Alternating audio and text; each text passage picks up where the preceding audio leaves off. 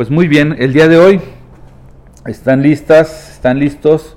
Vamos a continuar con nuestra serie, esta serie que hemos este, titulado como Jesús, basada en la carta a los filipenses, la carta que escribe el apóstol Pablo a los filipenses. Y esta, esta carta eh, nos ha dado varias cosas, pero el día de hoy vamos a hablar eh, lo que está puesto en el capítulo 3, busca el capítulo 3 del versículo 1 al 11. Eh, Filipenses capítulo 3 del 1 al 11, si es la primera vez que tú estás, que tú has tomado una Biblia, esto lo vas a encontrar casi la, última, digamos, el último cuarto de tu Biblia en el Nuevo Testamento, la carta a los Filipenses. Filipenses 3 del 1 al 11 es a donde nos vamos a centrar. Y, bueno, yo quiero también invitarte, si, si, estás siguiendo la transmisión, que tomes nota, que te acerques a este pasaje, eh, que la puedas compartir. También tenemos este audio, ofrezco disculpas porque nos extendimos en el tiempo de alabanza. Nosotros iniciamos once y media de manera presencial. Aquellos que nos siguen en la transmisión, bueno, el mensaje lo proyectamos a las 12.30 y a veces hacemos el esfuerzo para, para que sea posible hacerlo de manera puntual. Eh, hacemos la transmisión para quien está oyendo solo el audio y que tiene curiosidad acerca de seguir la serie, mensajes anteriores, los transmitimos a través de la página de Facebook, siguiendo a Jesucristo con los Landarte o eh, Iglesia Comunidad Nueva Vida en Querétaro. Entonces, muy bien, como cada domingo, 12.30, iniciamos esta transmisión. Entonces, bueno, vamos a seguir con este tema. Fíjate que cuando yo era, cuando yo era adolescente, yo creo que muchos de ustedes batallaron al igual que yo, quizás unos más, otros menos, pero cuando yo era adolescente, pues estaba muy afanado por tener estas cosas que estuvieran de moda, aquellas cosas que que la ropa de marca, los tenis, etcétera. Yo no sé cuántos batallaron con eso en el principio de, su adolescencia, pero déjame te cuento que en esa época, cuando yo estaba adolescente, existían unos tenis, todavía existen por ahí, pero se empezaban a poner de moda unos tenis que se llamaban Reebok. Y eran unos tenis de botita, la, primera versión eran unos tenis de botita blancos, este, y, bueno, era, una locura, era una moda que todo el mundo quería traer, que quería vivir y por supuesto yo quería los míos, ¿verdad? Entonces, eh, como todo intenso adolescente, estuve duro y duro detrás de mi mamá. Quiero unos tenis Reebok, quiero unos tenis Reebok. Por todo este tiempo estuve presionándola. Eran unos tenis no tan fáciles de adquirir para una economía como la de mi mamá. Entonces, bueno, mi mamá después de un tiempo de hartarse y de hacer un poquito de ahorro, finalmente accedió y me llevó en la Ciudad de México, hay un lugar que se llamaba Coruña, yo no sé si, si todavía exista, ahí por el metro viaducto, no sé si llegaron a estar ahí, vendían este, fayuca, le llaman, o, cosas de importación, y ahí voy con mi mamá muy feliz por, este, por, por, por mis tenis Reebok. Y llegamos y los compramos, bueno, yo iba fascinado, yo casi que caminaba flotando en ellos, ¿verdad? Pues bueno, sucedió que eh, hubo una, una, fiesta familiar y por supuesto, ¿qué crees que tenía que llevar puestos ese día, no? Mis tenis Reebok. Yo quería que todo el mundo viera que yo ya tenía unos tenis Reebok. Entonces me puse mis tenis, me arreglé con mi ropita que tenía de marca y yo iba bien feliz, bien contento. Y, y entonces pues llegué y ¿qué creen? Que me encuentro a uno de mis primos en ese lugar que él tenía unos Reebok. Y entonces volteó inmediatamente sorprendido porque yo llevaba mis Reebok y se me quedó viendo así como, wow. Y me dijo, no, espera. Y yo, ¿qué pasó? Dice, no son originales. Y yo, ¿qué estás diciendo, no? Entonces yo no lo quería aceptar. Inmediatamente yo dije, no, por supuesto que son originales, venían en su caja, etcétera, etcétera. Y entonces él, que tenía unos tenis originales, inmediatamente empezó a descubrir las diferencias porque seguramente cuando los tuvo, bueno, los vio, pero con lupa, y entonces al ver los míos dijo, es más, si te das cuenta, ni siquiera está escrito correctamente. El nombre de la marca se escribía con una doble E y, mis tenis nada más tenían una E, entre otras cosas, ¿no? Y entonces ni te quiero decir que sentí en el momento, ¿no? Sentí una vergüenza terrible, sentí una frustración, sentí este, pues enojo, ¿no? Porque había sido timado, había sido engañado, ¿no? Entonces ya casi que me los quería quitar y andar descalzo, ¿no? Porque cómo iba a vivir la vergüenza de traer unos tenis este, falsificados, que no eran originales, que no eran los, los reales, ¿verdad? Y yo no sé si, si tú has vivido una experiencia del tipo con algo, eh, bueno, sabemos que en ocasiones compramos limitación de algunas cosas, pues por decisión propia, que no le damos tanta importancia a algún, algún detalle, que simplemente decimos, bueno, me gustó la camisa y pues bueno, traía el logo de la camisa de la marca, no lo compré por ello, ni, ni, ni mucho menos suplantando la idea de creer que traigo algo de cierta marca cuando no lo es. Pero qué feo es cuando compras algo y te das cuenta que es completamente, este, que, que no es original, ¿verdad? Y, y, y muchos de nosotros nos ha pasado algo parecido en nuestro caminar con Cristo. Quizás tristemente nos hemos encontrado en un momento de querer caminar de forma genuina en nuestra búsqueda de Dios, de estar eh, eh, tratando de llevar una buena relación con Él, pero después de un tiempo, después de, darnos cuenta de ciertas cosas, nos damos cuenta que quizás no hemos llevado una vida genuina. Hemos llevado una vida de imitación, una vida falsa. Y, me viene a la mente entonces eh, este, este meme que por ahí comentamos con cierta frecuencia en casa. Es un meme que creo entiendo viene de una serie de televisión en donde dos hombres no sé si compran o algo así, tienen una especie de bazar de antigüedades o algo, y les llevan cosas que les, que, que, les llevan a venta, y ellos lo revisan y, y hay una frase célebre entre ellos que dicen, no lo sé Rick, parece falso. No sé si lo has visto esto. Es, es como lo toman y lo están eh, evaluando y lo están revisando y al final del día, eh, eh, al final de, de, de, darse cuenta dicen, le dice uno al otro, no lo sé Rick, parece falso. Entonces, de eso vamos a hablar el día de hoy. Hemos estado eh, caminando a través de esta serie de la carta de los filipenses, recordando que una de las cosas que Dios ha anhelado formar en nosotros es la imagen de Jesucristo, la imagen de Jesús. Dios está trabajando para llevarnos esa imagen. Y yo creo que después de cuatro mensajes, básicamente, podremos cada vez tener mejores bases para asimilar qué tanto nos estamos convirtiendo en ese original, en ese modelo a seguir. Yo creo que después de eso ya tenemos más elementos para ir reconociendo en dónde nos encontramos, ¿sí? ¿Cómo es que estamos comprendiendo cada vez más eso de querernos parecer a, Jesús, verdad? Y vamos a continuar con esta carta eh, a los filipenses, pero en esta ocasión nos vamos a centrar cómo en cierta manera el darnos cuenta que llevamos una relación genuina, una vida genuina con nuestro Dios, nos va a traer, nos va a producir gozo. Porque como te digo, eh, perdóname el ejemplo, pero si yo hubiera tenido unos tenis eh, originales, si realmente, eh, eh, ¿sabes cómo hubiera sido esa tarde para mí de saber que no hubieran encontrado esas fallas? Me hubiera encontrado alegre, hasta disfrutándolo, ¿no? ¡Ey! véanlos, nótenlo. Pero al darme cuenta que eso era falso, no quería ni que nadie los viera. Me acuerdo sentándome en una silla y metiendo los piecitos hacia abajo y queriendo ocultarlos porque no llevaba otros zapatos para cambiarlos. O sea, darme cuenta de mi falsedad me, avergüenza, me lleva a una condición de, frustración, de enojo. Y de eso vamos a hablar porque en ello no hay gozo. En lo falsificado, en lo, en lo imitado, en lo, en lo que no es genuino no hay, no hay realmente gozo. Y entonces quiero que vayas conmigo al capítulo 3 de la carta de Filipenses porque ahí es donde vamos a encontrar del versículo 1 al 11 cómo es que Dios quiere una relación genuina y original cuando le seguimos al Señor Jesús. Filipenses capítulo 3 versículos del 1 al 11 le voy a dar lectura. Quiero que me sigas, estoy leyendo eh, para aquellos que notan un poquito diferente, no sé qué Biblia tengas en casa, qué Biblia tengas aquí, pero voy a dar lectura a, una traducción, a la nueva traducción viviente, y la escritura dice lo siguiente, Filipenses 3 del 1 al 11 dice, mis amados hermanos, pase lo que pase, alégrense en el Señor.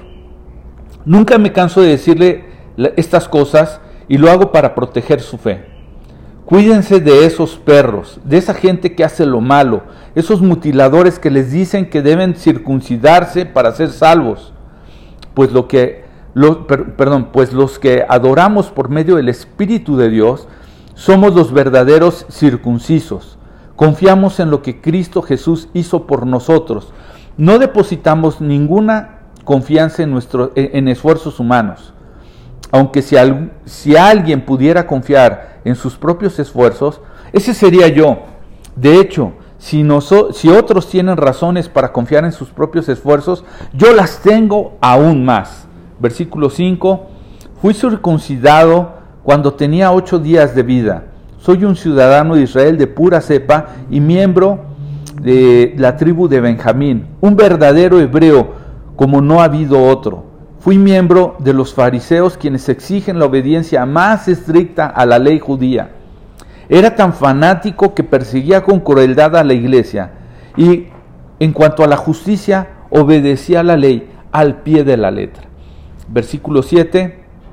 Antes creía que esas cosas eran valiosas, pero ahora considero que no tienen ningún valor debido a lo que Cristo ha hecho.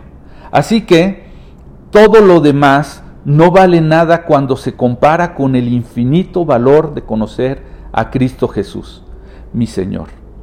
Por amor a Él, he desechado todo lo demás y lo considero basura a fin de ganar a Cristo y llegar a ser uno con Él. Ya no me apoyo en mi propia justicia por medio de obedecer la ley, más bien llego a ser justo por medio de la fe en Cristo, pues la forma en que Dios hace justos delante de Él se basa en la fe. Quiero conocer a Cristo y experimentar el gran poder que lo levantó de los muertos. Quiero sufrir con Él y participar de su muerte para poder experimentar de una u otra manera la resurrección de los muertos. ¿Ok? Y, quiero hablar de algunas cosas, de algunas cosas que pueden caracterizar esa, eh, eh, esa forma de ser genuinos al seguir al Señor Jesucristo. Y la primera, si tú estás tomando nota, la primera de la que te quiero hablar es que un genuino seguidor del Señor Jesucristo, ¿sabes una cosa? Permanece alegre, pero no en cualquier cosa, sino en Él. Su alegría está en Él. Si quieres realmente llevar una relación genuina, debes de ubicar que tu alegría debe estar centrada en Él. No hay ninguna otra cosa. Fíjate cómo lo dice Filipenses capítulo 3, versículo 1. Nuevamente le doy lectura. Dice, mis amados hermanos, pase lo que pase, alégrense en el Señor. Nunca me canso de decirles estas cosas y lo hago para proteger su fe. Al inicio de la carta lo que estamos encontrando en los primeros capítulos son varias cosas. Encontramos un Pablo que se encuentra en prisión, una de tantas veces que estuvo en prisión, algunos creen que, estaba en Roma en ese momento. Eh, y él se encuentra en el, en el capítulo 1, versículo 13, nos habla cómo incluso se encuentra tan lleno de gozo pese a lo que está viviendo, que hasta le da ánimo para compartir a aquellos que le están cuidando, aquel, aquella guardia real que le está custodiando, él tiene tanto ánimo, aun cuando esto implica un riesgo. Imagínate que los que te encarcelan son aquellos que no te van a tener ninguna concesión ni consideración, y mucho menos si los provocas compartiéndoles el Evangelio. Pues Él trae tan ánimo, trae gozo, que aún lo hace, que eso produce incluso que la misma iglesia en Filipo, de ver su actitud, de ver su reacción, ellos empiezan a tener más valor de compartir el Evangelio. Esto lo encuentras alrededor capítulo 1, versículo 13. Y al final del capítulo anterior, capítulo 2, que a propósito no le, no le di lectura de, la última, eh, del último mensaje que tuvimos al, al mensaje de hoy, no lo tuve y no por otra cosa, sino porque ahora voy a hacer referencia a eso. El último, la última porción del capítulo 2 nos habla de dos hombres. Primero nos habla de Timoteo. Filipenses 2 del 20 al 22 nos habla de Timoteo. Y por otro lado, más adelante, del versículo 30 en adelante, nos hace referencia a un hombre llamado Epafrodito. Y ellos, en una u otra manera, muestran esa actitud de alegría sin importar lo que están viviendo. ¿Sí? Si te das cuenta, tanto Pablo como Timoteo, como Epafrodito, tienen claro que esa alegría que ellos están experimentando se deriva de que ellos la tienen en el Señor, no en las circunstancias que están viviendo. Porque puedes imaginar, imagínate un Pablo, que, más adelante lo vamos a ver, en la condición que él pudiera tener con todo lo que acabamos de leer, él no tenía por qué estar sufriendo prisiones. De ninguna manera, él tenía todo para poder vivir una vida bien y cómoda. Y ya lo leímos, todo eso lo desecha porque encuentra algo mejor. Pero date cuenta cómo él no pone su alegría en las condiciones en las que se encuentra, sino aún estando en la cárcel, él pone su alegría en el Señor. Y en, el caso de Timoteo vemos Filipenses 2 del 20 al 22, se enfatiza que Timoteo no busca lo suyo propio, sino lo de los demás. Menciona incluso que lo que es importante para él es lo que es importante para Cristo. Si tú lees la porción eh, con detenimiento, te vas a encontrar eso. Incluso se da un buen testimonio de su vida porque él está dispuesto a compartir el Evangelio. ¿Sabes? Cuando nos centramos en una relación de egoísmo, donde lo que importa es lo que yo quiero, no lo que quiere Dios ni lo que quieren otros, tarde o temprano te vas a encontrar solo porque nadie quiere estar con una persona egoísta. La alegría no va a llegar a tu vida, el gozo no va a llegar a tu vida porque está mal encausada tu alegría y tu gozo. De momento vas a creer que tienes toda la atención y que, eso te tiene alegre, pero estar centrado en ti mismo tarde o temprano genera un vacío y entonces la alegría y el gozo se empiezan a desaparecer de tu vida. En el caso de Epafrodito, más adelante, capítulo 2, versículo 30 de Filipenses, se dice que llegó a arriesgar incluso su propia vida por la obra de Cristo, aun cuando esto le estaba costando la, la vida, ¿verdad? O sea, date cuenta cómo el estar bien, Epafrodito enferma, se pone muy mal, eso empieza a afligir a los, a los mismos filipenses y Pablo reconoce que sin importar el propio riesgo de su vida, él continuó fiel, sirviéndole y ayudándole en el propósito del Evangelio.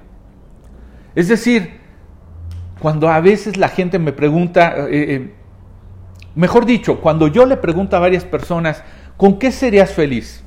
Algunos me responden, bueno, si yo ya tuviera mi casa, bueno, si yo tuviera una buena posición económica, que yo no estuviera padeciendo, tuviera un estable, un empleo estable, este, cuando termine mi carrera, cuando me case, cuando tenga hijos.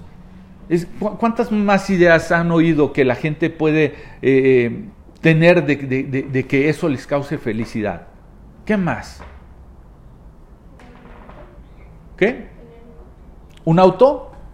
tener un auto. Entonces, si te das cuenta entre, entre, entre Pablo y, Timoteo, podemos encontrar el ejemplo de cómo ellos no estimaron ninguna de esas cosas. Pablo tenía una buena posición, lo vamos a ver más adelante, tenía una vida acomodada, próspera.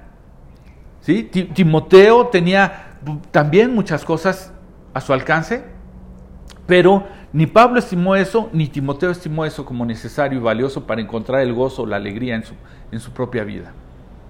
Porque Pablo perdió todo eso, fue a dar a la cárcel y seguía teniendo el gozo. ¿Sí?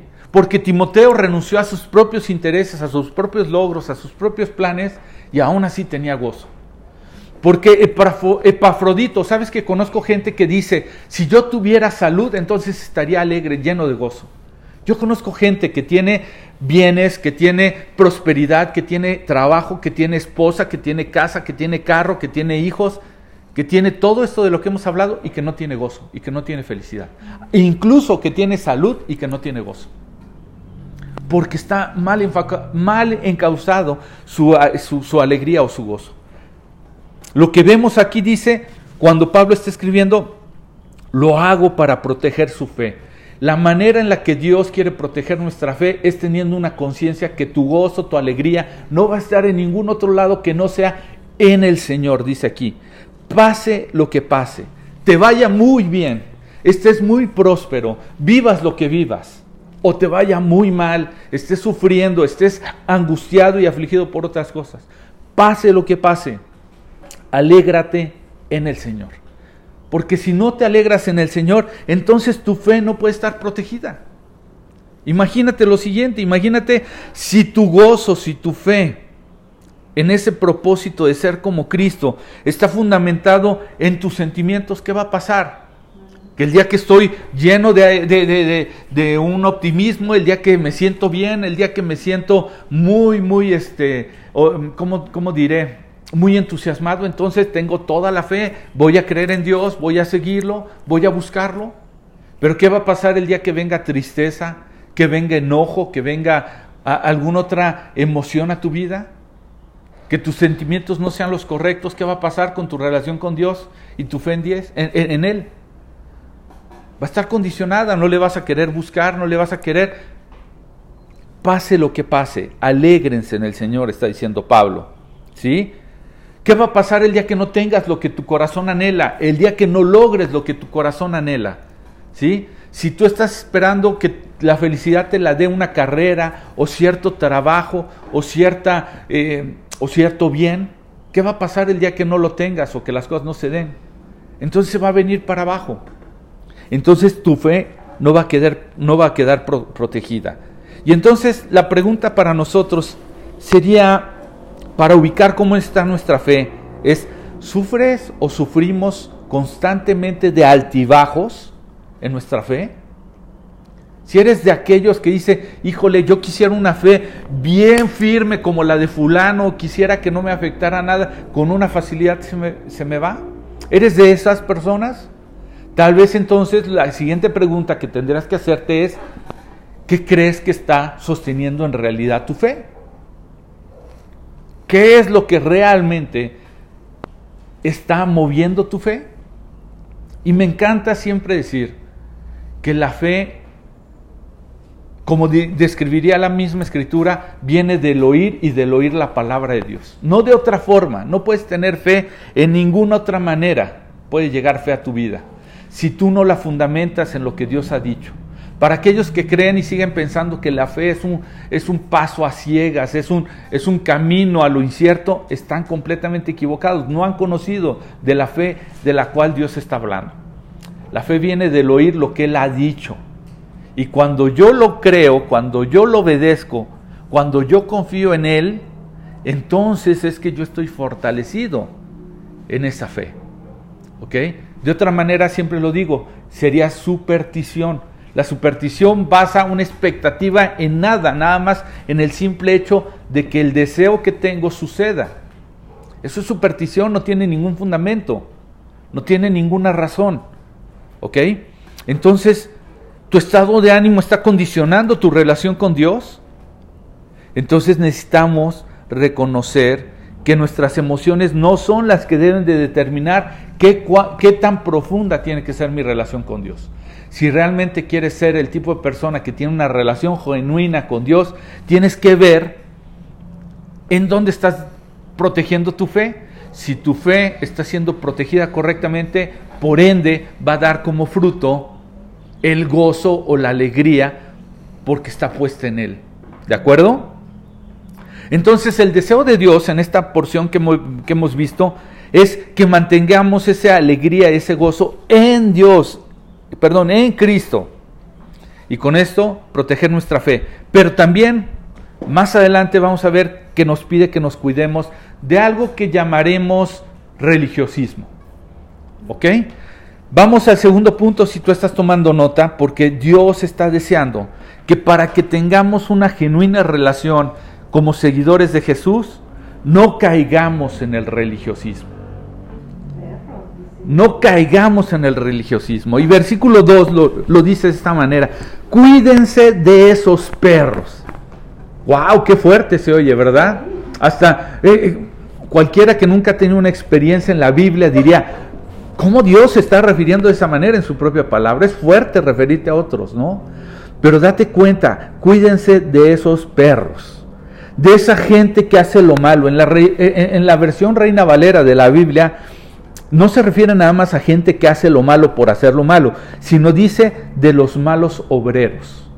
Es decir, sí, de gente que está obrando mal. El que obra mal es el que hace el mal, ¿verdad? Bueno, dice esos mutiladores que les dicen que deben de circuncidarse para ser salvos. Y sabes una cosa, estos tres adjetivos, tres afirmaciones fuertes, perros, gente que hace lo malo, o mutiladores se está refiriendo a un mismo tipo de persona. Para estos, para estos efectos prácticamente se está refiriendo a aquellos que querían judaizar a los que habían creído en Cristo. ¿Ok? Y entonces se está refiriendo a los judíos, aquellos que empezaron en alguna forma a creer en Cristo, pero que quisieron empezar a llevar a todo aquel que creía en Cristo a prácticas judaizantes, a prácticas meramente religiosas, para, como dice aquí el final del versículo 2, para ser salvos. Es decir, para que inicie tu buena relación con Dios, es, es como si fuera por el camino preguntándole yo como judío, hey, eh, eh, oye tú, ¿conociste a Cristo? Oh, qué bien, eso es bueno. Pero ¿sabes qué? Te falta algo. Ah, ¿conociste? ¿Sabes? Te falta algo. Es aquel que quiere agregar siempre algo a lo que Cristo hizo. Para que tengas la idea que solo así puedes ser salvo. ¿Sí? Y les llama fuerte porque les dice perros. Y el perro en el Antiguo Testamento, dentro del pueblo de Dios, dentro de los niños judíos, era la figura de un animal inmundo, un animal que no era bien visto. Y fíjate, Pablo mismo, que además vamos a ver que él siendo judío está llamando a los propios judíos con un adjetivo que ellos mismos rechazaban. Es durísima la comparación. A ese grado Dios está resistiendo la, la religiosidad, a nivel de rechazo total. Les llama perros, ajá, y sabes que este término, más que referirse a un judío, se refería a un gentil. Este término era el que los mismos judíos utilizaban para los gentiles, o sea que quien es un gentil, para quien escucha por primera vez este, e, e, este término, esta definición, el judío le llamaba gentil a todo aquel que no era judío, en otras palabras. A cualquiera que pertenecía a cualquier otra nación que no era del pueblo de Dios. Ese era el adjetivo. ¿sí? En el hebreo, los goyom, es decir, hablando de un gentil, era el goy. Y de los goyon hablabas de un grupo de gentiles. Entonces ese era el término hebreo, si esto te sorprende, no sé exactamente para qué nos deba de servir, pero debes de saber que se les decía los goy. Eres un goy, eres un, son los goyon. Bueno, pues ese era el adjetivo que se le daba a los gentiles. También lo cita como los malos obreros o los que hacen lo malo. ¿Por qué hacer lo malo? Si originalmente ellos creían que lo correcto era obedecer la ley de Dios. Lo que pasa es que estaban tratando de agregar o desvirtuar, y, lo vamos a ver un poquito más adelante, con tal de hacerles creer que a través de esas cosas iban a obtener su salvación. Y más adelante incluso les dice mutiladores.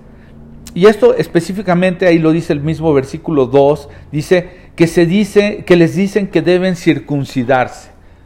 Yo no sé qué tanto sepas qué es la circuncisión, pero es retirar un excedente de la piel en el miembro masculino con el propósito de quitar ese, e, e, ese excedente. Es una muestra de algo que no necesita tu cuerpo. Esto específicamente para los varones y era una práctica que se había hecho a través de un pacto eh, eh, que Dios había dado en el pasado. Pero ellos estaban queriendo traer todas esas prácticas. Era como eh, como los primeros cristianos y entonces estos judíos revisando si ellos habían estado incluso circuncidados. No sé honestamente cómo hubieran asegurarse, pero solamente con preguntarlo, oye, ¿estás circuncidado? Pues a lo mejor se dan cuenta, no, pues ¿qué es eso? ¿Por qué? Pues porque ellos creían que con ello iban a hacer lo correcto. Y, y vamos a meternos un poquito en contexto en esta parte para no ser tan duros, porque los primeros, de que muere el Señor Jesús, los primeros seguidores como tal del Señor Jesús, pues eran judíos todos. Todos eran judíos. Los primeros 10, 20 años de, después de haber sido este, crucificado el Señor Jesús, eran puros judíos los que estaban creyendo. ¿Por qué creyeron en Jesús? Porque era el Mesías, era el enviado de Dios que algún día había de venir. Entonces ellos lo entendieron, pero el problema empezó cuando se empezaron a dar cuenta que el Evangelio era recibido por otros que no eran judíos. Y entonces es ahí donde ellos trataron de poner prácticas que no eran necesarias, prácticas que ya no aplicaban.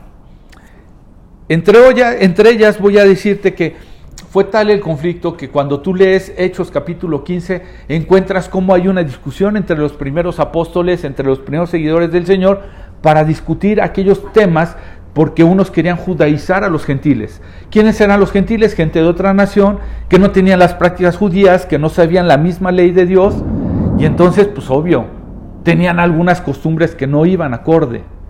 Entonces ellos dijeron, bueno, vamos a empezarlos a judaizar, vamos a empezarlos a llevar a que cumplan con ciertas cosas, ¿verdad? Entonces si tú con tiempo puedes leer Hechos capítulo 15, te puedes dar cuenta de cómo entran en esa gran discusión y al final concluyen en algunas cosas que no son necesarias para entre ellos los gentiles, ¿sí? No debían de judaizarlos. Y prácticas como el que la circuncisión fuera al octavo día, ¿verdad? Entonces, lo que está pasando aquí es que dentro de los filipenses había gente gentil. Y llegan judíos con estos, con estos gentiles y empiezan a ver que Dios les da un gozo. El darse cuenta de lo que Jesús había hecho por ellos fue, oh, eso me da mucho gozo, wow, me da una nueva alegría. Pero ¿qué sucede entonces? Lo que sucede es que ellos dicen, ok, es bueno que te haya dado gozo, pero te falta esto. Y entonces lo que Pablo está tratando de decirnos, si no quieres perder el gozo, si no quieres caminar por una falsa relación de seguir a Cristo, cuídate de caer en una religiosidad. Cuídate de caer en estas prácticas que no te llevan a nada. Para, para dar un poquito, ¿sí? de, contexto, este religiosismo del que estamos hablando de, los judíos es tratar de poner reglas, incluso el Señor Jesús en algún momento les dice, ponen reglas que ni ustedes pueden soportar. Es más, agregan reglas que ni siquiera están. Se volvieron tan especialistas en poner reglas que hasta se la pasaban inventando nuevas reglas. Se habla de alrededor de 600 y pico de reglas que habían que cumplir como, como pueblo. ¿Sí? Y, y, date cuenta de eso. Cualquier cosa que pongas adicional a creer en Cristo, y es algo que está dejando de lado la gracia de Dios. Y entonces empieza a descansar en las obras que tú puedas hacer. La salvación no es por obras para que nadie se gloríe, dice la Escritura. Entonces, Nada más date cuenta, un tercio de la ley de Dios, un tercio, se concentraba específicamente en cómo debían de llevarse los ritos para los sacrificios. Un tercio de esa ley te decía todo lo relacionado a cómo poder llevar un sacrificio.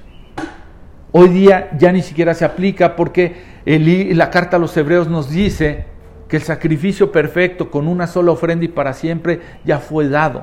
Ya por eso es que no hay más sacrificio que ofrecer. Entonces, no es que queda descalificada esa parte de la ley, es que esa parte de la ley nos ilustra principios importantes como la consagración, como la obediencia, como la disciplina, como la constancia. Nos pueden dirigir en esas áreas. No es de desechar, es de tomar la figura, la imagen para poder continuar con ello. No es porque tengamos que seguir haciendo sacrificios. Otro tercio de la misma ley se concentraba en el gobierno teocrático de Dios. Es como Dios iba a dirigir a su pueblo. Un gobierno teocrático, teo significa Dios, crático es, es de, de juntarlos para gobernar. Entonces un tercio de la ley era cómo Dios iba a establecer la manera en que iba a gobernar en ellos. Pero en algún momento el mismo pueblo de Dios se rebeló y demandó de Dios un gobernante, un rey. Y entonces tenemos en la historia, a través de las crónicas, de los libros de reyes en el Antiguo Testamento, tenemos el relato de muchos reyes que tuvo que establecer.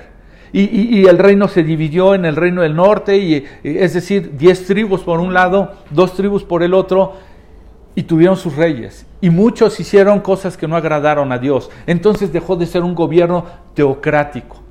¿Debemos desconocer esa parte de la ley? No. Nos debe de servir para poder vivir ahora en la comisión.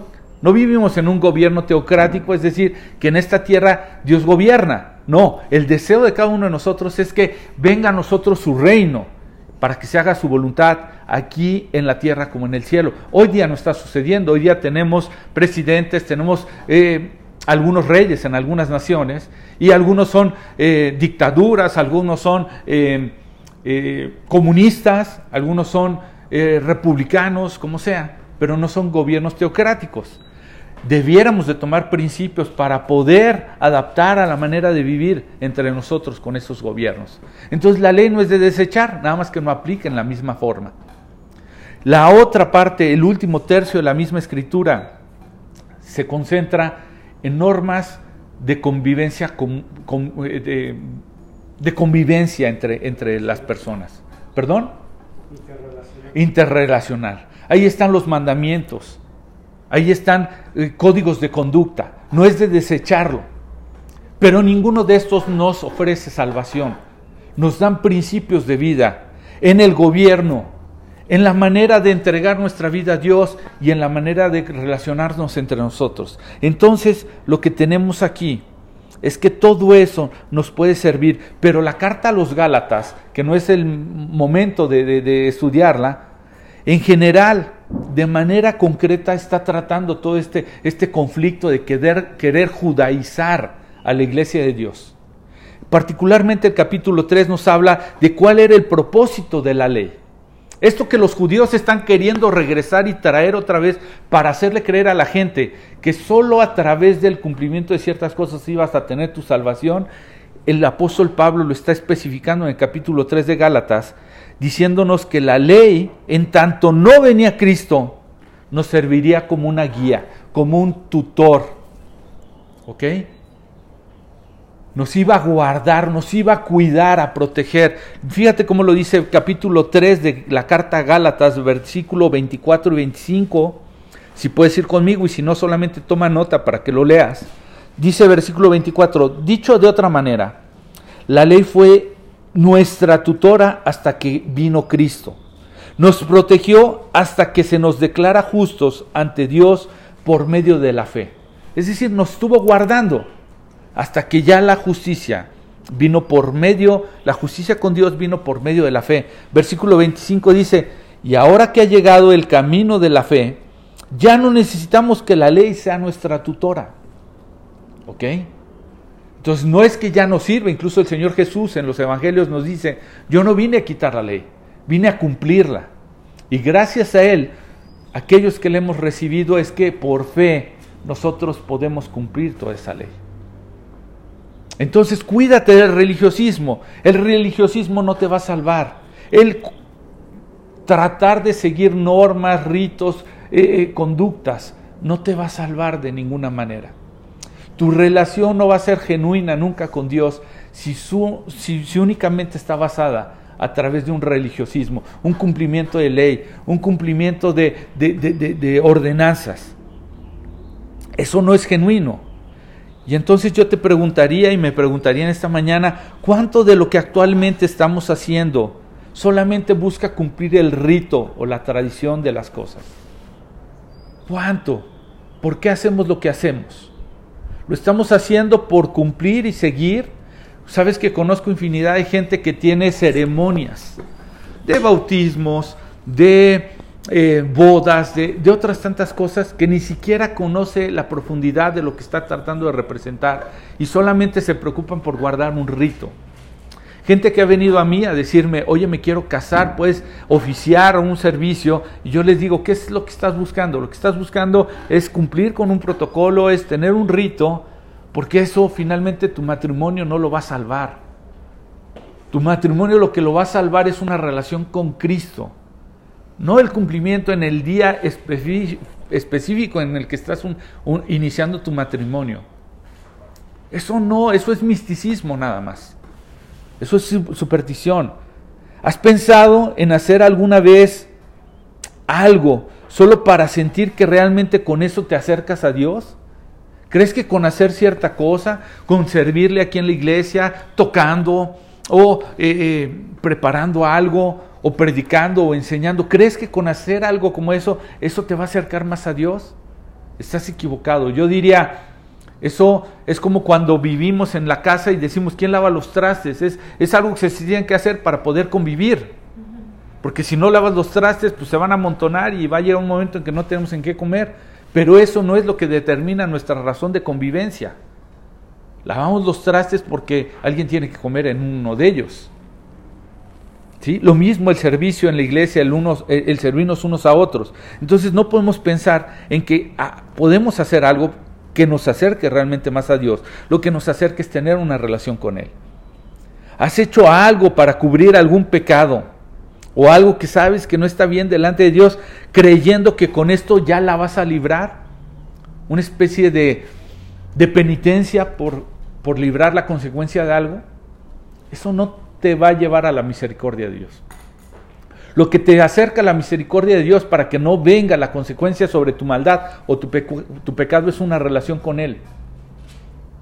No es el hecho de que tú quieras resarcir en tus propias fuerzas el daño. ¿Acaso eres uno de esos que siempre está viendo que poner de condición a los demás para hacerlos creer que eso los tendrá más cerca de Dios? En el capítulo 2 vimos cómo Pablo estaba exhortándonos. Eh, en la versión Reina Valera dice, eh, ocupaos en vuestra salvación con temor y temblor. Pero sabes, algunos han entendido este versículo como ocupaos en la salvación de los demás para ponerles temor y temblor. ¿Sí? Gente que se la pasa diciendo, ¿ya viste? Y él no hace, y él ya ves como él, tan críticos en su corazón por la salvación de otros que no se pueden ver ni ellos mismos. Diré el Señor Jesús, no pueden, no pueden ni ver la viga en, en su ojo cuando están queriendo ver la paja en el ojo ajeno. Gente que se la pasa ocupado de la salvación de los demás en vez de estar ocupándose en cómo está su relación con Dios. El religiosismo pone cargas que muchas veces ni uno mismo puede llevar. Guardaos, porque si no vas a verte como un perro, como un despreciado. Guardaos, porque si no vas a estar obrando de manera equivocada y de paso estarás llevando a otros de manera equivocada. Guardaos de estos que quieren mutilar el cuerpo, que a través de ritos quieren poner cosas que no van al caso. El punto número tres, que te hace un genuino seguidor de Jesús en tu relación con Él, es porque adoras a Cristo no por lo que puedes hacer, sino por lo que Él hizo. Tú adoras a Dios por lo que Él hizo, no por lo que tú puedes hacer. Y fíjate cómo lo está diciendo la carta a los filipenses, este Pablo en el capítulo 3. Voy a continuar versículo 3 al 6. Y fíjate cómo lo dice. Dice, pues los que adoramos por medio del Espíritu de Dios somos los verdaderos circuncisos. Recuerda que la circuncisión era retirar un excedente que ya no era necesario y que podía guardar impureza dentro de tu miembro como, como varón.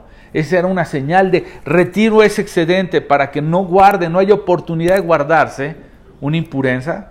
Pues bueno, aquí está diciendo, los que adoramos en el Espíritu de Dios somos los verdaderos circuncisos, es, es decir, los que nos hemos retirado un algo que no va a permitir que quede algo oculto entre nosotros. Esos son los verdaderos circuncisos, aquellos que por medio del Espíritu de Dios le adoran. Y dice más adelante el versículo 3, confiamos en lo que Cristo Jesús hizo por nosotros y no depositamos ninguna confianza en esfuerzos humanos. Es decir, mi adoración es producto y consecuencia de lo que Él ya hizo, está haciendo y de lo que Él va a hacer por mi vida.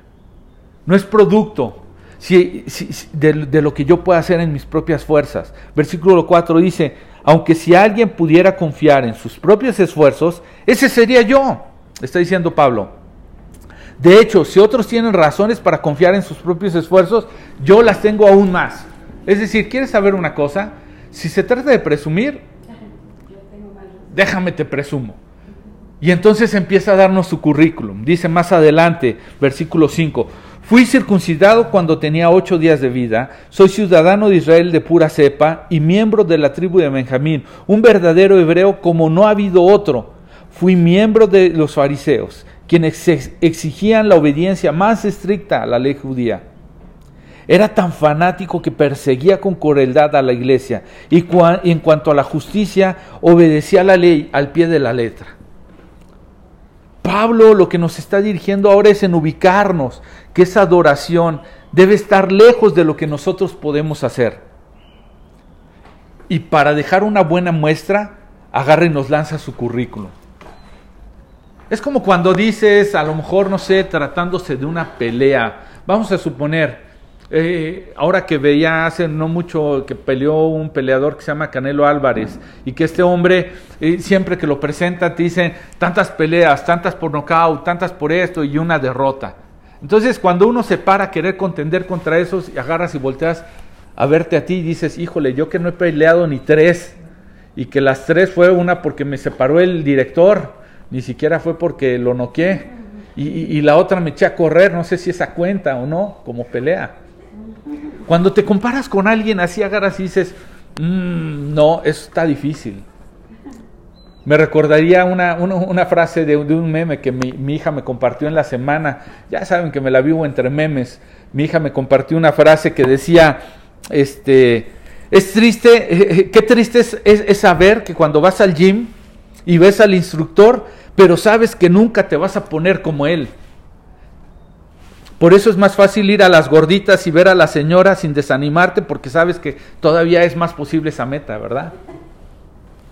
O sea, cuando Pablo agarra dice, si se trata de logros, ahí te va. Y empieza a describir lo siguiente, circuncidado cuando tenía ocho días de, vida. Es decir, la ley decía a los ocho días. Nada de que cayó en puente, que fue fin de semana, que no podía, a los ocho. Si estabas a los nueve, si estabas a los siete, si estabas a los once, Espérame, yo a los ocho puntualito ahí estaba. Dice ciudadano de Israel de pura cepa, es decir, del linaje de Israel, no de cualquier barrio, dirían por ahí, del linaje de Israel. Por si fuera poco, te voy a dar un detalle, no, no de cualquier barrio, de la tribu de Benjamín, dice ahí, miembro de la tribu de Benjamín. De las doce tribus, dos de ellas fueron poquito más fieles a Dios. Las primeras diez, el reino del norte, eran realmente, se habla que fallaron mucho más en cuanto a la dirigencia de sus reyes y demás. Pero dentro de esas dos, la tribu de Benjamín fue incluso la que apoyó al rey David, de la cual viene el linaje del cual pertenece el Señor Jesús. Entonces, un detalle no menor entre los judíos que decían, espérame, y además de esas doce tribus, yo era de la de Benjamín. Hay clases, no cualquiera. Por si fuera poco, dice, un verdadero hebreo como no lo ha habido otros. Es decir, no uno de esos mezclados, no uno de esos que se fusionó su padre con, su, un hebreo con, con alguien de otro lugar. O, no, no, no. Además nos conservamos como hebreos. Diría otro hermano, no como esas ocasiones en donde te vas a vivir eh, a lo mejor a Estados Unidos. Y bueno, la primera generación llega hablando español, pero ya el hijo ya como que no le gusta hablar español, ¿verdad? Y entonces empieza a hablar medio pocho, medio, un eh, poquito de español y un poquito de inglés. No, no, no. Hebreo de hebreos, ¿eh? O sea, todavía firme. Es más, en casa todavía se abre hebreo, te está diciendo Pablo, ¿ah? ¿ok?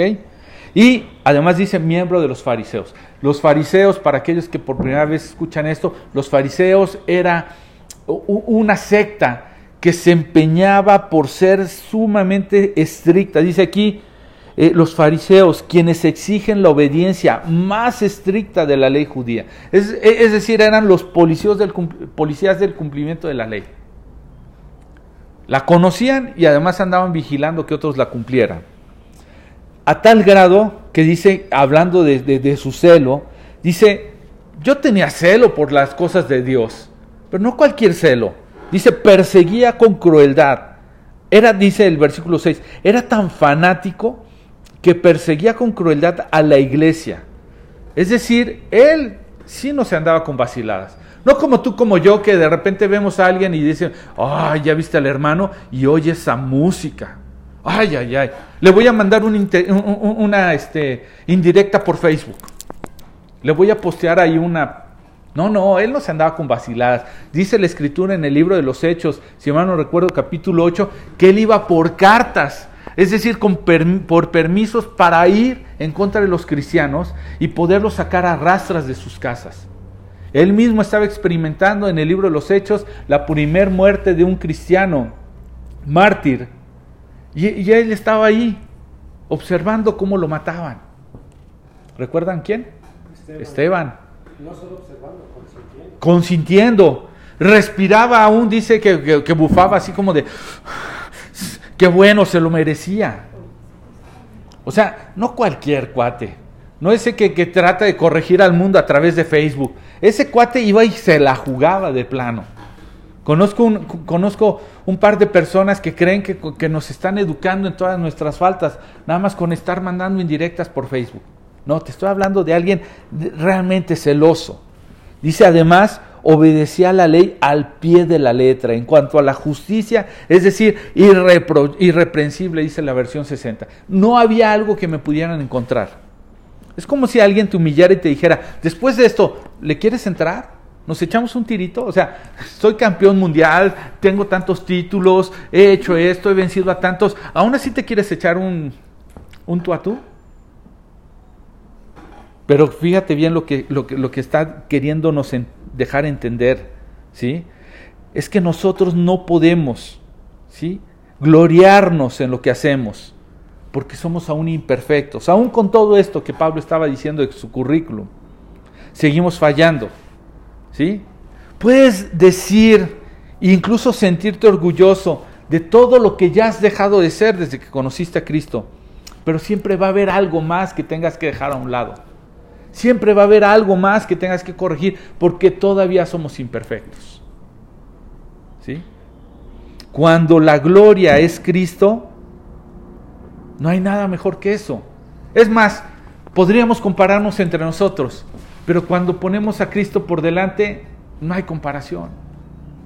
Lo que está Pablo diciendo es, yo soy todo esto, pero al conocer a Cristo, soy una vacilada comparado con Él.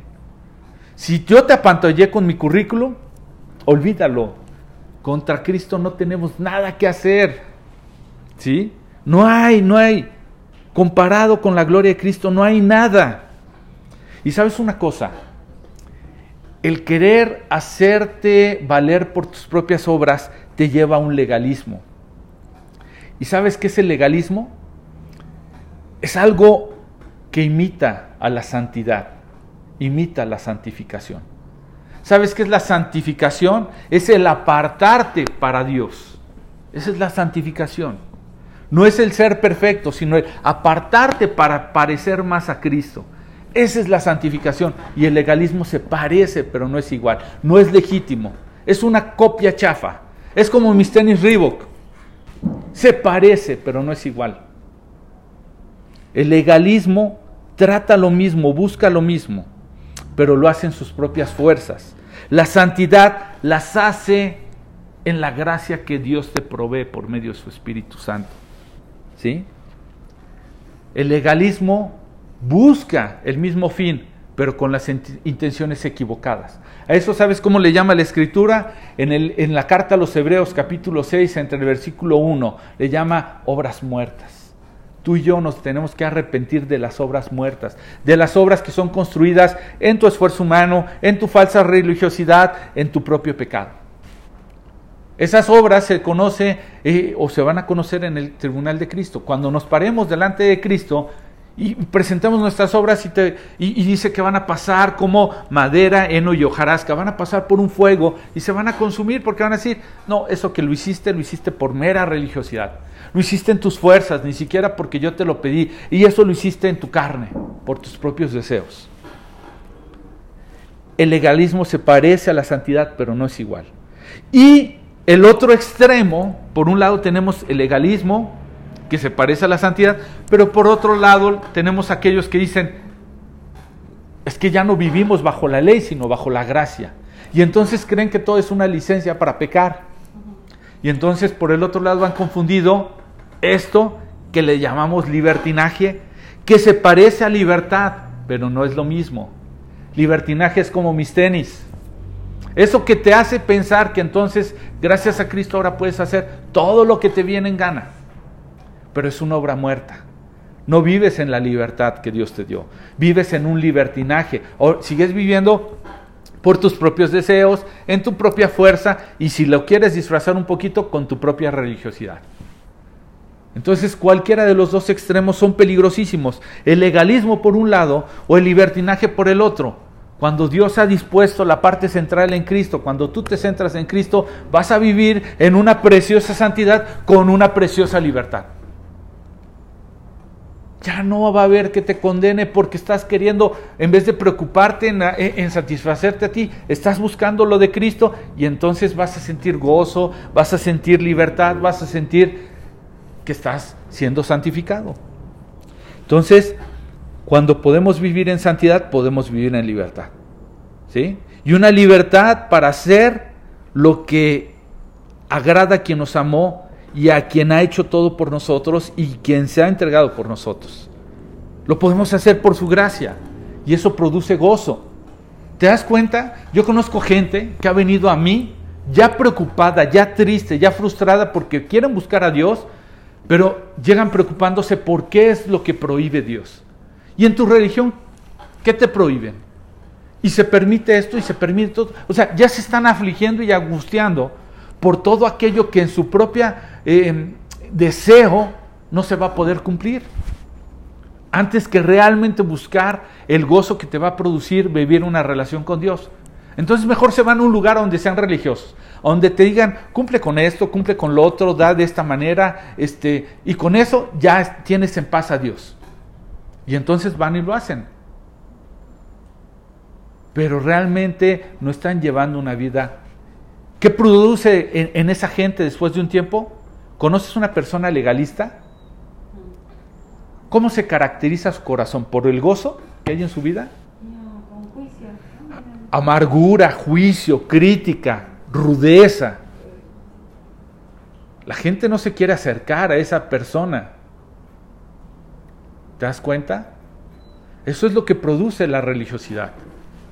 Te has acercado a una persona libertina, una persona que cree que lleva una buena relación con Dios, que casi le habla de tú, dirían por ahí este, mis parientes que trabajan en un ministerio, eh, que se dicen ahí entre ellos, este, ¿qué onda, vato?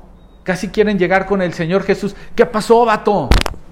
Creyendo que tienen ese nivel de relación, que han perdido toda reverencia, toda conciencia de lo que Él ha hecho que creen que ese vato les va a consentir todo. Yo te entiendo, vato, tú hazlo. Yo morí por ti porque sé que tú no lo podías aguantar y yo lo aguanté por ti. ¿Te has encontrado con esas? ¿Sabes cómo vive una persona que vive en el libertinaje? Vive esclavo. Cree que es libre, pero sin darse cuenta es esclavo, porque el día que le quitas cada una de esas cosas, siente que no puede vivir sin ellas. Si vive con el libertinaje de decir puedo beber lo que quiera, puedo meterme lo que quiera, puedo eh, hacer lo que quiera, quítale un día una de esas cosas y te vas a dar cuenta cuál esclavo es de, esas, de esa situación. El legalismo y el libertinaje producen frustración, producen vacío, producen amargura, pero la santidad con la libertad produce gozo. Cuando tú sabes que estás bien delante de Dios, hay gozo, te, lo disfrutas. Entonces, cuando tú conoces bien a Dios, ya no tienes por qué preocuparte y verlo como ese instructor del gym que dices, nunca voy a ser como él.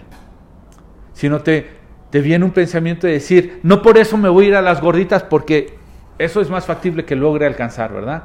Sino por el contrario, cuando conoces correctamente a Dios, te acercas a Él porque sabes que no vas por tus propias fuerzas, porque sabes que tu verdadera adoración está centrada en saber que lo ha hecho todo, lo sigue haciendo y lo va a seguir haciendo por ti. Porque dice Filipenses 1.6, que el que comenzó en nosotros la buena obra la va a terminar hasta el día de Jesucristo. Y entonces no solamente te trae descanso, no solamente te trae gozo, sino te trae confianza de que ya no es por lo que tú puedas hacer y eso te debe redituar en adoración. Si todo el tiempo te concentras en tus fuerzas, en lo que puedes hacer, te vas a frustrar. La gente sale de la religión porque cree que nunca puedes. Sabes que tristemente varios de los que estamos aquí conocimos una chica que vino por un tiempo a servir aquí a Querétaro y después lamentablemente nos enteramos que se quitó la vida. ¿Y sabes por qué se quitó la vida? Porque sintió que nunca iba a poder lograr lo que Dios demandaba. Y como se veía pecadora, creía que todo estaba en sus fuerzas. Y mejor dijo, antes que seguir lastimando a mi Dios, voy a quitarme la propia vida. Y es lamentable porque no conoció en ese momento esta verdad. Porque todo mundo le hicieron creer que la religión era la que le iba a salvar. ¿Te ha estado pasando que sientes que estás por encima de otros en cuanto a tu religiosidad? ¿Te has estado frustrando porque sientes que nunca vas a llegar a ser como alguien más? Siempre va a haber alguien que lo hace mejor. Por eso la meta no es imitar a otros, es dejar que Dios te moldee por el proceso de la santificación a la imagen de Cristo. Porque Él sí lo sabe hacer. Hoy cantábamos un canto en el tiempo de alabanza, el buen alfarero. El que nos hace, el que nos moldea, el que nos forma, es Dios. Cuando Dios, y eso e, e, es un tema de salvación, cuando Dios nos justificó, nos hizo sus hijos, ya no más enemigos de Dios, sino ahora sus hijos, puso nuevamente la naturaleza divina en nosotros. La ley, ¿sabes qué era lo que hacía? La ley nos reformaba. ¿Sabes qué, de dónde viene la palabra reformar? ¿Qué entiendes cuando, cuando oyes la palabra reformar? No, no, es, es algo que se ha ido desvirtuando y nada más le das otra vez como que la forma, como que lo vuelves a enderezar. ¿Sí? Pero eso es lo que hacía la ley. La ley lo único que hacía era conducirnos, es regresarnos a la forma. Pero cuando Cristo muere y tú le recibes y Él te justifica y el Espíritu de Dios se hace uno contigo, lo que Dios hace es te regenera, ya no te reforma, te regenera. Es decir, vuelve a crear tus genes a la naturaleza divina. Ya no más una naturaleza pecadora, sino Él inserta su naturaleza divina y te regenera. De ahí viene la palabra gen y re, es te vuelve a construir tus genes. ¿Sí? La ley lo más que podía hacer era llevarnos otra vez al momento en que Adán y Eva pecaron los sacrificios que se hacían, lo más que nos acercaban era hasta el momento en donde no podía haber acusación por nosotros. Pero, pero el sacrificio de Cristo nos llevó más allá, no a ese momento, nos llevó a un momento en que nos regresó al inicio a la nueva naturaleza que teníamos y a la nueva y a la relación que teníamos ya con Dios. Eso es lo que hace con nosotros la justificación. La santificación lo que nos hace es reflejar cada vez más a Cristo y la glorificación es la que nos va a entregar gloriosamente ya la, imagen completa de Cristo. Cuando tengamos un cuerpo glorificado, un cuerpo que ya no tendrá presencia del pecado. Justificación nos libra de la consecuencia del pecado. Santificación nos libra del poder del pecado. Glorificación nos libra de la presencia del pecado. Cuarto punto, si tú estás tomando nota y, uh, qué pasado, estamos de tiempo. El genuino seguidor de Cristo valora conocer a Cristo antes que todo. ¿Sí? Una correcta relación con Cristo te va a llevar a valorar a Cristo mismo antes que cualquier otra cosa. Filipenses 3 del 7 a 9 dice, antes creía que esas cosas eran valiosas, ese currículum, ¿sí? Pero ahora considero que no tiene ningún valor debido a lo que Cristo ha hecho. Así que todo lo demás no vale nada cuando se le compara con el infinito valor de conocer a Cristo Jesús, Señor mío.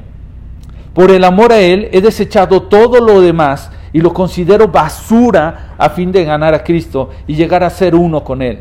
Ya no me apoyo en mi propia justicia, por mi propio, por mi propio obedecer la ley, más bien llego a ser justo por medio de la defensa en Cristo, pues la forma en la que Dios nos hace justos delante de Él se basa en la fe. Y Pablo no está loco, él no está dejando todo lo que era. ¿Sabes qué era él? Era un fariseo. Los fariseos vivían de una buena posición económica. ¿Sabes qué? Como maestro de la ley tenía además un respeto, un reconocimiento social. Por si fuera poco, tenía buenos lugares, buenas invitaciones. Tenía un prestigio, tenía una buena vida. Él no está volviéndose loco como todo un fanático y simplemente dejando todo. Él lo hace con toda conciencia porque sabe que encontró algo mucho mejor encontró un valor mucho más grande. Y él está diciendo, compara su vida contra la de conocer a Cristo. Compara de tal manera que dice conocer a Cristo, ese conocer en griego se llama ginosco, y esa palabra, más que conocer como la, como la entendemos nosotros, se refiere a un nivel de profundidad, de intimidad, de relación. ¿Sí? has escuchado cuando, cuando alguien te dice, oye, ¿conoces a López Obrador? Pues uno podría decir, sí, sí lo conozco, realmente no lo conoces. Sabes quién es López Obrador, pero no sabes qué le gusta, no sabes que, aunque es el presidente de México, pues obvio, sabes quién es pero no lo conoces, nunca has estado con él, no sabes cómo reacciona, o a lo mejor sí, si lo has seguido muy de cerca, ni qué le gusta comer y demás. Lo mismo sucede. Una cosa es saber de Dios y otra cosa es conocer a Dios. Y la palabra que aquí se está utilizando es una palabra que se usa para intimidad, incluso la podemos ver Mateo capítulo 1 versículo 25 cuando se refiere a José y María, dice que José nunca conoció a María, es decir, nunca llegó a tener intimidad con ella. Ahí habla de una intimidad física. Pero es la misma palabra, es una palabra profunda de, de relación. Este conocer se refiere a eso. Incluso cuando tú lees Mateo 7 del 21 al 23, Dice de aquellos, dice, no todo aquel que me llama Señor, Señor entrará al reino de los cielos. dice que muchos vendrán y dirán, Señor, no hicimos milagros, echamos fuera demonios en tu nombre. Y dice, apartados de mí, hacedores de maldad, nunca los conocí. Ese conocí se refiere a, a nunca realmente hubo una intimidad, una relación profunda con ustedes. Sabían quién era, y seguramente Dios hacía esos milagros porque Él respaldaba su palabra o tenía un propósito pero no era necesariamente porque estos que le llamaban Señor, Señor, tenían una relación profunda con Él. Y esto es normal, ¿sí? Que, que, que, a veces creamos que conocemos a Cristo, pero realmente lo que tenemos es información de Él, sabemos de Él, pero no lo conocemos. ¿sí? Y no vamos a encontrar el valor suficiente como para dejar muchas cosas a menos de que lo conozcamos. Nadie, nadie en su sano juicio dejaría lo que fuera. ¿Sí? Si realmente no lo conociera. Y una cosa es saber quién es y otra cosa es conocerlo en lo más íntimo. Por eso cuando la gente viene y se acerca a Dios y me dice es que sí le quiero conocer, le pregunto, ¿realmente le quieres conocer? Porque eso va a demandar, demandar de tu tiempo, va a demandar sacrificio, va a demandar interés, va a demandar muchas cosas, como cualquier otra relación. Si solamente quieres saber de Él, no, eso no. En cualquier momento vas a poder encontrar un texto, un librito, un, este, aún un audio, un mensaje. Eh, vas a poder ver una transmisión como esta. Pero eso no necesariamente te va a llevar a conocer de Él. Necesitas tener una relación genuina, real. Quien sabe de Dios lleva una relación de imitación. Diría este meme, no lo sé, Rick, parece falso. Tú sabes cuando alguien nada más sabe de Dios, porque su vida y su relación con Dios parece falsa. Cuando ves a alguien que conoce a Dios, te das cuenta porque va dejando igual que Pablo muchas cosas que considera valiosas, cada vez las va renunciando más por el hecho de conocer a Cristo. Y Mateo en el capítulo 13 del 44 al 46 nos da dos imágenes. Una dice, el reino de los cielos es como un tesoro escondido que un hombre descubrió en un campo, en medio de su entusiasmo, lo escondió nuevamente, pero vendió todas sus posesiones a fin de juntar dinero suficiente para comprar ese campo. Y dice el 45, además el reino del cielo es como un comerciante que busca eh, eh, en busca de perlas de primera calidad. Cuando descubrió una perla de gran valor, vendió todas sus posesiones y compró esta. Cuando alguien cada vez realmente se dispone a conocer a Dios, entonces no va a tener ningún reparo, le va a dar el valor correcto y no le va a preocupar tanto. No va a estar poniendo condiciones, ay no, es que hay que hacer esto, ay no, para mí es mucho, ay no, este hombre se tarda mucho al predicar. Perdóname si te... No, lo tenía que soltar para justificar mi, mi imprudencia de extenderme tanto. No faltan las personas que te hablan. De verdad, sabes, en este caminar con Cristo nunca falta aquel que te dice, no, a manera de testimonio, no, yo antes tenía éxito en donde yo trabajaba, un trabajo tan próspero, viajaba mucho, conocía lugares, comía muy bien, incluso era muy próspero. Y te empieza a decir de su vida y su vida y su vida, y te lo dice de tal forma que dices, ¿no será que lo está extrañando? Parece más eh, eh, eh, un reproche que realmente, y cuando dice esta parte tan sublime de decir, Ah, pero un día conocí de Cristo y hasta cambia su tono y casi que te lo dice con tristeza y dices tú, ¿y de verdad que eso crees que me va a invitar? O sea, ese hombre quizás no ha reconocido el valor de lo que representa conocer a Cristo, porque está llorando. Yo no sé si te consideres como alguien que sabe de Cristo o como alguien que realmente conoce a Cristo. Cuando realmente has dejado atrás las cosas, sabes que lo has hecho por una obligación, por una religión o porque realmente has considerado que has encontrado algo más valioso. ¿O acaso estás dispuesto a dar pasos valientes para realmente entonces conocerlo? Aunque esto te lleve a renunciar a algunas cosas en tu vida que crees que son más importantes.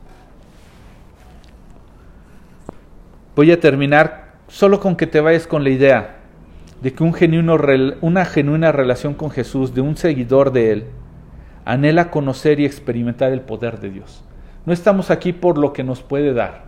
No estamos aquí porque nos pueda cubrir nuestras necesidades ni porque pueda responder a nuestras este, solicitudes. Estamos aquí porque queremos conocer y anhelamos experimentar el poder de Dios. Ese es el final de la idea. Filipenses 10, perdón, 3 del 10 al 11 dice, quiero conocer a Cristo y experimentar el gran poder que lo levantó de los muertos. Quiero sufrir con Él y participar de su muerte para poder experimentar de una u otra manera la resurrección de los muertos. Pablo sabe que hay este poder. Si a ti te está trayendo cualquier otra cosa, estás en el lugar equivocado. Si tú veniste por una necesidad, es bueno, Dios la puede suplir. Si vienes por una sanidad, es buena, Dios la puede suplir. Pero no es el propósito. Él quiere que anheles experimentar y conocer el poder que levantó a Cristo de los muertos. Dicen por ahí, ajá, dicen por ahí, que las cosas están tan mal en estas generaciones que les llamamos generación de cristal, en ese tiempo en donde todo tiene que ser inclusivo para que nadie quede fuera y se ofenda, dicen por ahí que en este tiempo en donde tenemos que aceptar todo, todo, todo, todo, menos el dolor. El dolor no cabe, no tiene lugar. ¿Y por qué no tiene lugar? Porque nadie lo quiere en su vida. ¿Por qué? Porque todo es delicado, porque todo tiene que ser fácil, porque todo tiene que ser rápido para evitar el dolor. Vivimos en una generación que la consigna es evitar el dolor. Pero Pablo tiene claro que él desea, aun cuando esto implique tener un sufrimiento con tal de conocer a Dios y su poder. ¿Sabes que hay gente que ha llegado hasta este final de la relación y dice, ok, estoy de acuerdo alegrarme en Él, Ok, estoy de acuerdo a no ser religioso. Ok, estoy de acuerdo a reconocer lo que Cristo hace, no lo que yo hago. Estoy de acuerdo a valorarlo a Él antes que todo, pero no estoy de acuerdo a padecer por Él. Y entonces no conocen a Dios y su poder. ¿Por qué? Porque creen que Dios está aquí para evitarnos el dolor, pero no saben que aún por medio del dolor Dios transforma nuestras vidas. Y las oraciones más profundas, más sinceras, más intensas, las he pronunciado en un momento de profundo dolor. Y es cuando me he dado cuenta que Él está ahí, es cuando he sentido su consuelo, es cuando he visto su respuesta y por si fuera poco, he visto cuando me ha sacado del sufrimiento. Ese es el fin, esa es la meta. Quiera Dios nos dé un corazón dispuesto a buscar el poder y conocer su gloria, para tener una relación genuina. Y no te vayas avergonzado después de buscar tanto tiempo a Dios como yo con mis tenis Reebok, creyendo, mmm, parecían original, pero son falsos. Que te vayas después de una larga vida diciendo, creí que llevaba una vida original en una relación con Dios, pero realmente era falsa. Que Dios te bendiga, gracias por tu paciencia, por tu tiempo, gracias por todo esto. Seguimos la próxima semana. Saludos a todos los que se conectaron. 12.30 la transmisión. Si quieres venir de manera presencial, Paso de Varsovia, número 227 en la colonia Tejeda, en Corregidora Querétaro. Dios te bendiga. Feliz domingo.